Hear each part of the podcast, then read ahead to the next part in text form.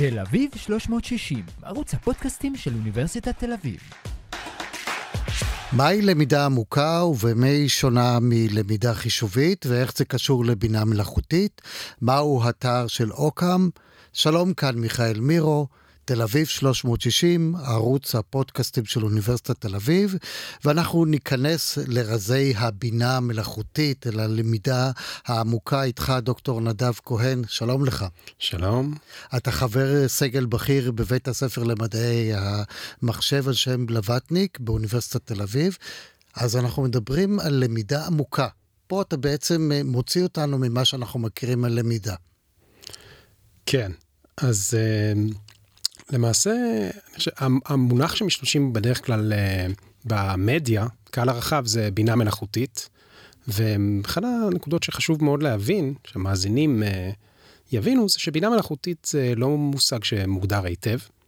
למעשה זה מתייחס לאוסף אה, של סוגים שונים של למידה, ולמידה עמוקה זו בעצם סוג הלמידה שבמידה רבה אחראי לבום הגדול של AI, של בינה מלאכותית, בעשור האחרון. כי בדרך כלל אה, כולם אומרים AI ומרגישים שהם כאילו בעניינים, ואתה אומר שצריך פה משהו אחר, הגדרה הרבה יותר עמוקה. אז יש בדיחה שלפני אלפיים שנה, אה, X ועוד Y חלקי 2 קראו לזה ממוצע, והיום קוראים לזה AI. זאת אומרת שלכל דבר אפשר לקרוא AI, ולכן באמת עושים קצת אה, שימוש לא מדויק במונח. אבל באופן עקרוני, טוב, זה תלוי בכם, באנשי מדעי המחשב, אתם מכתיבים לנו את האג'נדה. לאו דווקא מדע פופולרי, זה תופס חיים משל עצמו בסוף במדיה אוקיי. הרבה פעמים. אה, אבל למידה עמוקה זה by far אה, סוג הלמידה... מה זה Deep Learning? כן, קוראים לזה Deep Learning, רשתות נוירונים למעשה.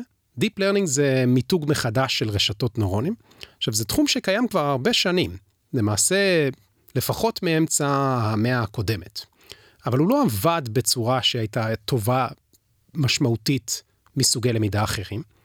ובעצם פחות או יותר לפני עשור החלה איזושהי פריצה גדולה, ומה שהניע אותה, ההבדל הגדול בין למידה עמוקה או רשתות נוירונים היום, בעשור האחרון, לבין מה שהיה פעם, זה בעיקר, בעיקר כוח חישוב וכמות מידע.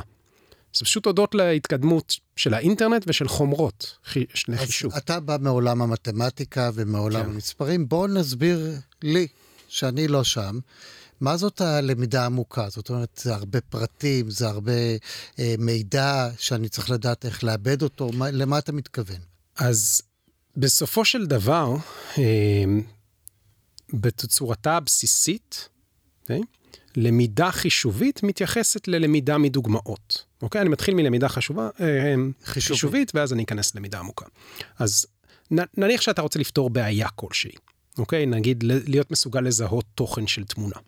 האופן שבו ניסו לגשת לזה פעם, היה להגדיר בעצמך חוקים. למשל, אתה רוצה לזהות פרצוף בתמונה, אתה תחפש שני אזורים לבנים קטנים, אלו יהיו העיניים, אחר כך תחפש אזור ורוד מתחת, זה יהיה השפתיים למשל.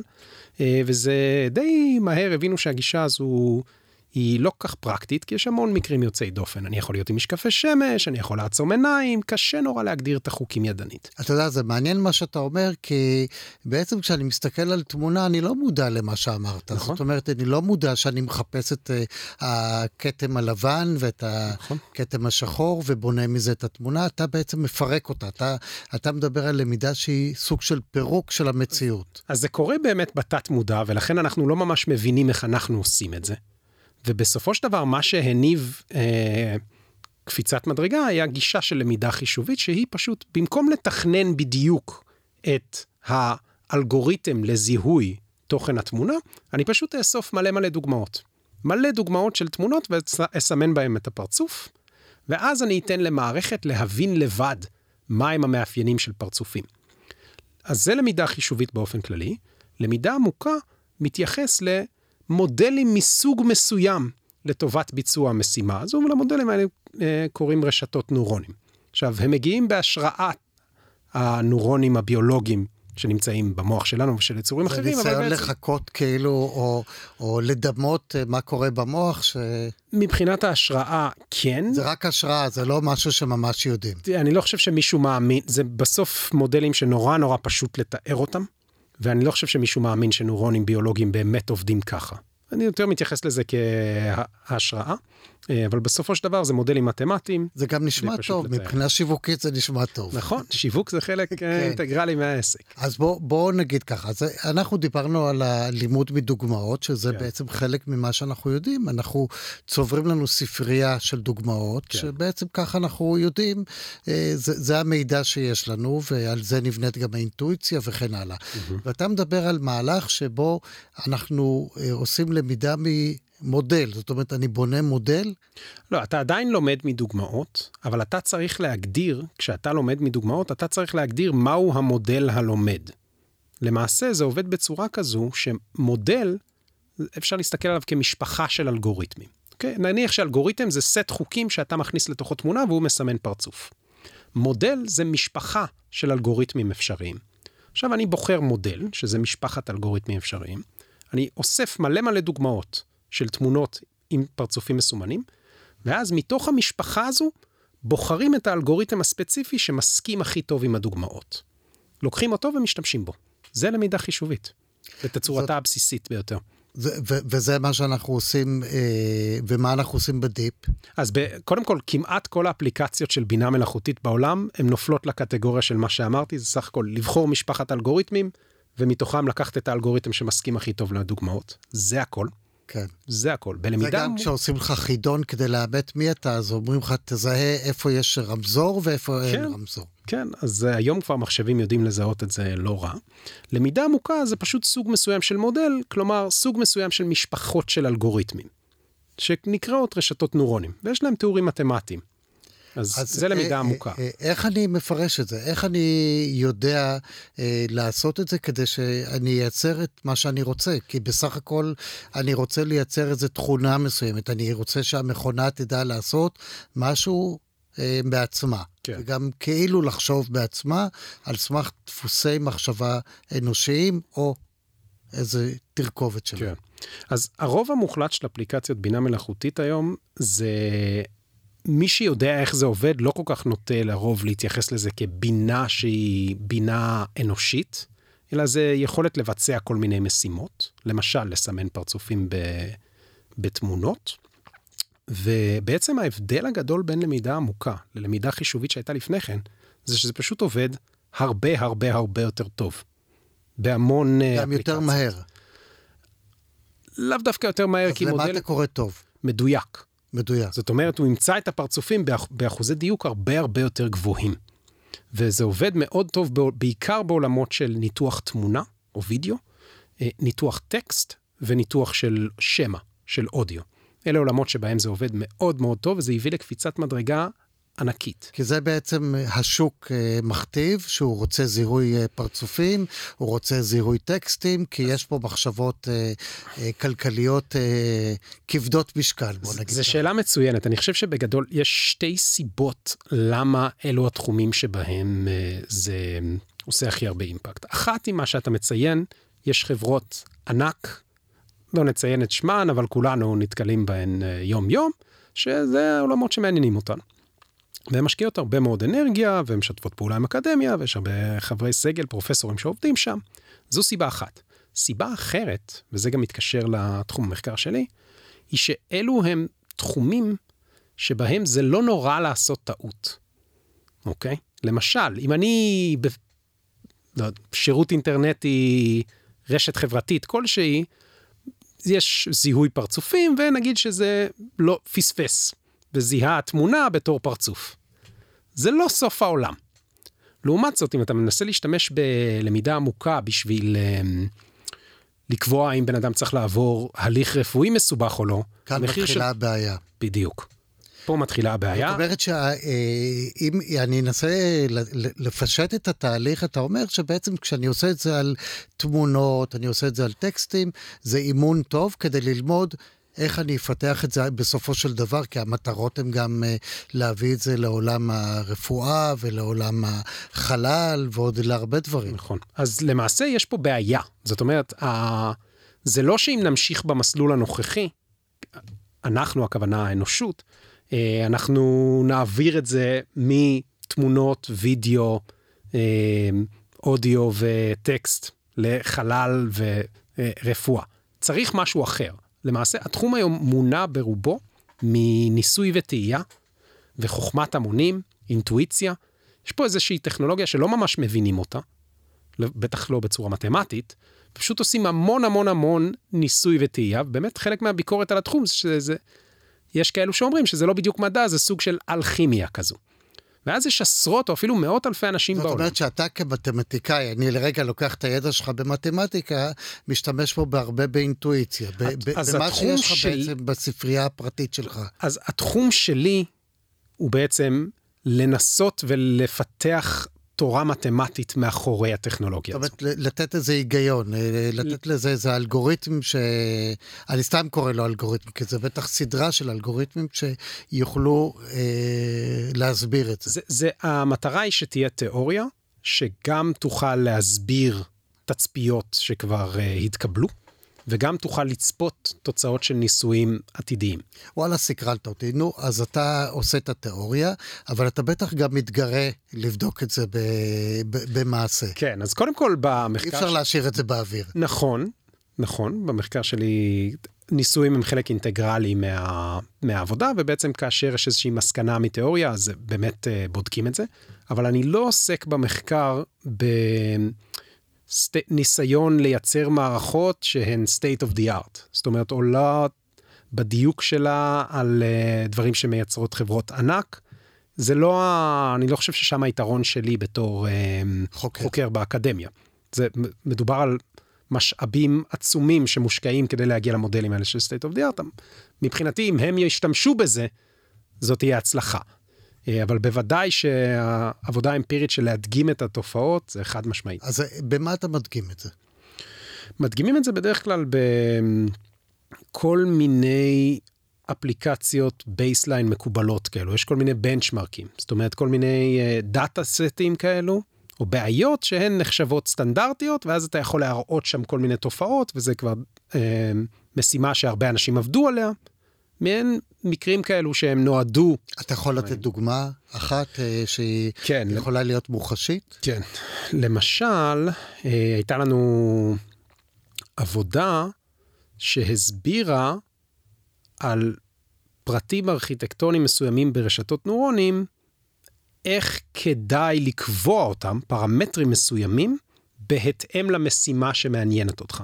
אז אם למשל אתה רוצה לעשות קלסיפיקציה של uh, תמונות, והאובייקטים, אתה יודע שהם יותר אובייקטים קטנים כאלו, לעומת אובייקטים גדולים, נגיד פרצופים שהם אה, מכסים את רוב התמונה, אז מסתבר שרשת הנוירונים האופטימלית למשימה הזו ולזו היא אחרת, ויש תיאוריה מתמטית שממש מראה איך אתה צריך לבנות את רשת הנוירונים כדי שתתאים למשימה הזו. זאת אומרת ששתי תמונות, אחת בלונג ואחת בתקריב, הן אה, נוסחאות אחרות? זה לא בדיוק תמונות, זה יותר משימות. למשל, משימה אחת היא זיהוי אובייקטים מתמונות לווייניות. לא, אני מתכוון שתמונה שאתה רואה ואתה מנסה לזהות אותה. אתה...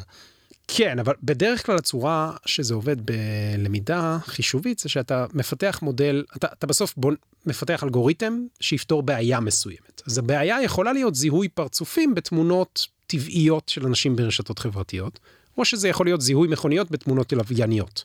שניהם זה זיהוי אובייקטים בתמונות. האופי של התמונות הוא אחר, ולמשל, במקרה הזה, הגודל האופייני של האובייקטים הוא אחר. בתמונות לווייניות זה יהיה נקודות קטנות. ואז החישוב הוא אחר. ואז אתה צריך להשתמש ברשת נוירונים אחרת, ובעצם זה מקרה שבמקום לעשות ניסוי וטעייה, יש תיאוריה מתמטית שאומרת איך הרשת צריכה להיות בנויה. זאת אומרת שמה שאתה עושה, אתה נותן לי כלים כחוקר או כמישהו שרוצה לפתח משהו, במה להשתמש.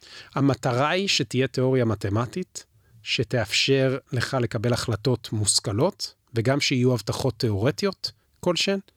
אה, והמוטיבציה היא גם האמונה שטכנולוג... קודם כל יש סקרנות מדעית, כמובן. יש את האמונה שטכנולוגיות שאנחנו מבינים עובדות טוב יותר מאשר כאלו שלא. בסוף רוב הטכנולוגיות לאורך האנושות שאנחנו משתמשים בהן, אנחנו מבינים אותן טוב. תעופה, חלל וכולי. אם לא נבין, אז אנחנו לא נדע לפתור בעיות. אבל פה אנחנו לא ממש מבינים את זה. כן. ובאמת, מה שקורה זה נעצר בתחומים שבהם המחיר של טעות הוא לא קריטי, ועדיין במקומות של אה, רפואה, למשל, או ביטוח או אפליקציות של תעשייה, במקומות שבהם מחיר של טעות הוא מאוד גבוה, או, או שזה יכול להיות מסוכן. זה לא נכנס לשם עדיין כן, בצורה והם ראשונה. צריכים את הלמידה העמוקה כדי uh, לדעת לא לסכן את uh, ההון שלהם? אז הם יכולים להשתמש בלמידה חישובית קלאסית ועושים את זה. עושים את זה. Uh, שם כן מבינים יותר טוב מה קורה. אבל זה עובד פחות טוב מבחינת דיוק. כן, זה מה שאמרת. יהיו הרבה יותר טעויות. אבל מה שמעניין, שאתה משתמש במשפט, או איך נקרא לזה, אתר של אוקאם, שזה אה, דבר שהוא עתיק יומין, ופתאום אתה נותן לו, מפיח בו רוח חיים. כן, אז אתר של אוקאם זה באמת אה, משפט פילוסופי, שאני חושב שהקונטקסט שהוא נאמר בו הוא קונטקסט אה, דתי, אבל זה משהו רלוונטי למעשה לכולנו בחיי היום-יום. מה, ש, מה שהוא אומר, זה שאם יש תופעה כלשהי, יש ממצא כלשהו שאני רואה, ואני עכשיו מנסה לתת הסבר לתופעה, אז עדיף ללכת על ההסבר הפשוט ביותר, אוקיי? תמיד אומרים את זה, Keep it simple. בדיוק, זה ממש זה. זה ממש זה. הנטייה לפשטות בדרך כלל תביא תוצאות שהן אה, מדויקות יותר. זאת אומרת, לחסוך את ה... זה מין תוכנית חיסכון כזאת. בואו לא נזרוק יותר מדי רעיונות, בואו נלך, נתחיל מהפשוט, ואם הוא לא ייתן מענה, נתחיל כן. לחפש דברים יותר מורכבים. כן. למשל, אני לא יודע, יש שעון על הקיר והוא הפסיק לעבוד פתאום. עכשיו אתה יכול לבוא ולהתחיל לתת כל מיני תיאוריות או הסברים ללמה השעון לא זז יותר. כן, אז אה, הסבר אחד יכול להיות שהזמן קפא. הסבר אחר יכול להיות שנכנס לפה, נכנסה לפה ישות uh, בלתי נראית, וחיבלה חייזרים בלתי נראים וחיבלו בשעון. והסבר אחר יכול להיות שנגמרה הסוללה. בוא נתחיל מהסוללה. כן, אז זה בעצם, ה, זה בעצם העיקרון הפילוסופי מאחורי אתר שלו. שזה בעצם גם מה שעומד בלמידה העמוקה, שאתם לא, אה, למרות שזה מהלכים מאוד מתוחכמים, אתם הולכים כן על הפתרונות היותר... אז, אז מה שקורה זה שבלמידה חישובית קלאסית, התא של אוקאם מקבל למעשה נוקטים בצעדים אופרטיביים כדי לקיים את התער של אוקאם. ממש לוקחים, לפשט, דואגים שהמוד... ובצורה ישירה דואגים לפשט ולפשט ולפשט. ובלמידה, ו... וכל התיאוריה הבסיסית של למידה חישובית היא בנויה על העניין הזה. של ה trade off הזה. מצד אחד אני רוצה הסברים פשוטים, מצד שני אני רוצה להיות מסוגל שההסברים שלי אה, יתארו את מה שקרה. כן, שזה יתפוס. אם הדבר היחיד שאני יכול להסביר זה שהשמש זורחת או לא, אז אני לא אוכל להתייחס ללמה השעון הפסיק לזוז. נכון. אז אני כן רוצה להיות מסוגל להתייחס למה שאני רואה, אבל בצורה הפשוטה ביותר. ויש המון תיאוריה ופרקטיקה סביב זה. ובלמידה עמוקה זה מאוד שונה, כי אני למעשה שוכח מהאתר של אוקאם, מוכן להגיע עם הסברים מטורפים לגמרי, כל מיני אה, תיאוריות קונספירציה למיניהן, ואיכשהו יוצא שזה מתכנס להסברים נכונים ופשוטים. אתה יודע, זה... בוא ניקח רגע את תקציב המדינה, כי בדרך כלל מה שעושים, אומרים זה אינקרמנטלי, זה הלמידה, נקרא לזה לצורך העניין החישובית. זאת אומרת, מה נעשה לשנה הבאה? בוא נוסיף עוד אחוז, שניים, שלושה, וזה. ואת... ומה שאתה אומר, בוא נעשה תקציב אפס, בוא נבנה אותו מחדש, ואז נראה לאן נגיע. אז במידה רבה יש תחום כזה של לנסות וללמוד בצורה שהיא אינקרמנטלית, אבל רוב האפליקציות בתחום זה פחות או יותר למידה מאפס. מאפס. למידה מאפס. זה, זה, זה תקציב אפס שעכשיו אני מתחיל לחשוב אה, לכ, לכל הכיוונים, חשיבה אתה, חופשית. אתה מתחיל לחשוב בצורה חופשית ואתה, ואתה מרשה לעצמך לשקול דברים שהם יכולים להיראות ביזאריים לגמרי. אתה יודע, אני מוכרח להגיד לך שזה, נדמה לי שזה, הלמידה עמוקה גם אה, מגבירה יצירתיות. אז באמת משתמשים בזה גם ל... משתמשים בזה, אז השימוש הבסיסי ביותר הוא לבצע משימות מוגדרות, כמו לזהות uh, תמונות uh, אה, פרצופים בתמונות ודברים כאלו. יש גם כל מיני שימושים, וזה מקבל, מקבל באמת הרבה תשומת לב במדיה, של אה, משימות יצירתיות כאלו ואחרות, שזה מייצר תמונות ודברים כאלו. שם, בוודאי שאין תיאוריה שמסבירה מה קורה, אין תיאוריה אפילו בדברים פשוטים יותר. זאת אומרת, התחום של לפתח תיאוריה מתמטית מאחורי למידה עמוקה, הוא עוד נמצא בשלב בסיסי יותר של המשימות המוגדרות. העניין הזה של יצירתיות וזה, זה עוד... Uh, רחוק מאיתנו. זה עוד רחוק, אבל uh, זה יכול לקרב אתכם. אם אני הולך על הלוגיקה ועל ההיגיון של למידה עמוקה, זה יכול לקרב אותך אל מה שאתה בעצם רוצה, כי אם אתה uh, יצירתי בחשיבה, אתה יכול בסופו של דבר להגיע לפתרון uh, uh, בצורה מהירה יותר אולי אפילו. מה שאני חושב ש... מה שאני חושב שבאמת uh, uh, יכול להיות מאוד רלוונטי, מה שאתה אומר, אנחנו, אחד הקשיים בלפתח תיאוריה מתמטית מאחורי למידה עמוקה, זה שאפשר פחות או יותר להוכיח שבמקרה הכי גרוע, worst case scenario, שום דבר לא עובד. ממש אפשר להוכיח את זה בצורה פורמלית. עכשיו, בפועל דברים כן עובדים. ומה שזה אומר, זה שהטבע, או מה שקורה בפועל, הוא לא באמת המקרה הגרוע ביותר. ועכשיו צריך לבוא ולהתחיל לדבר על מה זה טבעי, מה זה בעיה טבעית, מהן התכונות של בעיה טבעית. עכשיו, אנחנו בני אדם, מסוגלים לראות ולשמוע ולדבר ולקרוא. המוח שלנו בנוי בצורה מסוימת שמאפשרת לנו לפתור בעיות מהסוג הזה. לא, המוח שלנו לא מאפשר לנו לפתור כל דבר. אה, ובעצם, צריך עכשיו, כדי להסביר מה קורה בלמידה עמוקה, להתחיל להניח הנחות ולהתחיל להתייחס למבנה העולם. מבנה של מידע בעולם, וזה משהו שהוא מאוד קשה ומאוד לא קונבנציונלי בלמידה חישובית קלאסית. כן, אז זה מביא אותך אל עולם הפילוסופיה. איך אני יודע את מה שאני יודע? אז זה מביא לעולם הפילוסופיה, זה גם מחבר לפיזיקה. למשל, לי, לי היו מחקרים שחיברו למידה עמוקה לפיזיקה קוונטית. בעצם הרעיון היה להשתמש, בפיזיקה, בפיזיקה עוסקים המון בלנסות לתאר את הטבע בצורה מתומצתת ופשוטה באמצעות חוקים פיזיקליים. מעט חוקים פיזיקליים. אה, ובאמת במחקר הזה היה איזשהו חיבור בין רשתות נוירונים למודלים בפיזיקה קוונטית, ואז אה, השאלה של מושגים מפיזיקה קוונטית, יישום שלהם בעולם של למידה עמוקה, ו... ובעצם אז גם הגענו לתוצאה שתיארתי לפני כן. אתה יודע שנכון שזה הולך לאיזה כיוון מסוים, כי אנחנו מדברים על אפליקציות ובינה מלאכותית, אבל יכול להיות שזה יכול לעזור לנו ללמוד. זה דבר שנשמע כאילו אה, ברור. אנחנו לומדים, אנחנו בגן, בכיתה כן. א', ב', אבל אולי הלמידה העמוקה יכולה לתת לנו כלים לחשוב אחרת. כן. כדי לברר את מה שאנחנו רוצים לברר. כן. אתה מציע פשוט איזה דרך אחרת, זה לא את דרך המלך, אתה אומר שאני אלמד בניסוי וטעייה או לפי דוגמאות, אתה מציע משהו אחר, שזה בעצם אולי גישה אחרת לחינוך ולחשיבה. כן. כן. ולמידה. כן.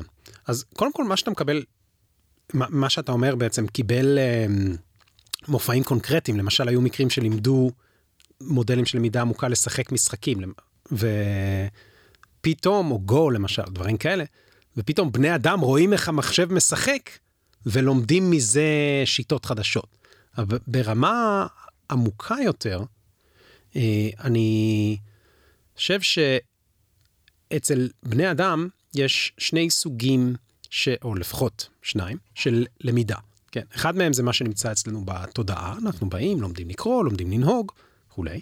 ויש למידה אה, נוספת שהיא החומרה הבסיסית שלנו, האבולוציה.